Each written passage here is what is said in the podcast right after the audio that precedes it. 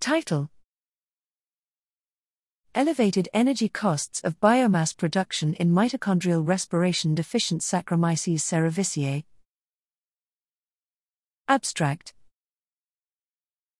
Microbial growth requires energy for maintaining the existing cells and producing components for the new ones. Microbes therefore invest a considerable amount of their resources into proteins needed for energy harvesting.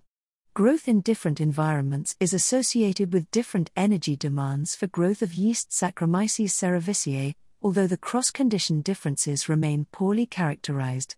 Furthermore, a direct comparison of the energy costs for the biosynthesis of the new biomass across conditions is not feasible experimentally. Computational models, on the contrary, allow comparing the optimal metabolic strategies and quantify the respective costs of energy and nutrients. Thus, in this study, we used a resource allocation model of S. cerevisiae to compare the optimal metabolic strategies between different conditions. We found that S. cerevisiae with respiratory impaired mitochondria required additional energetic investments for growth, while growth on amino acid rich media was not affected.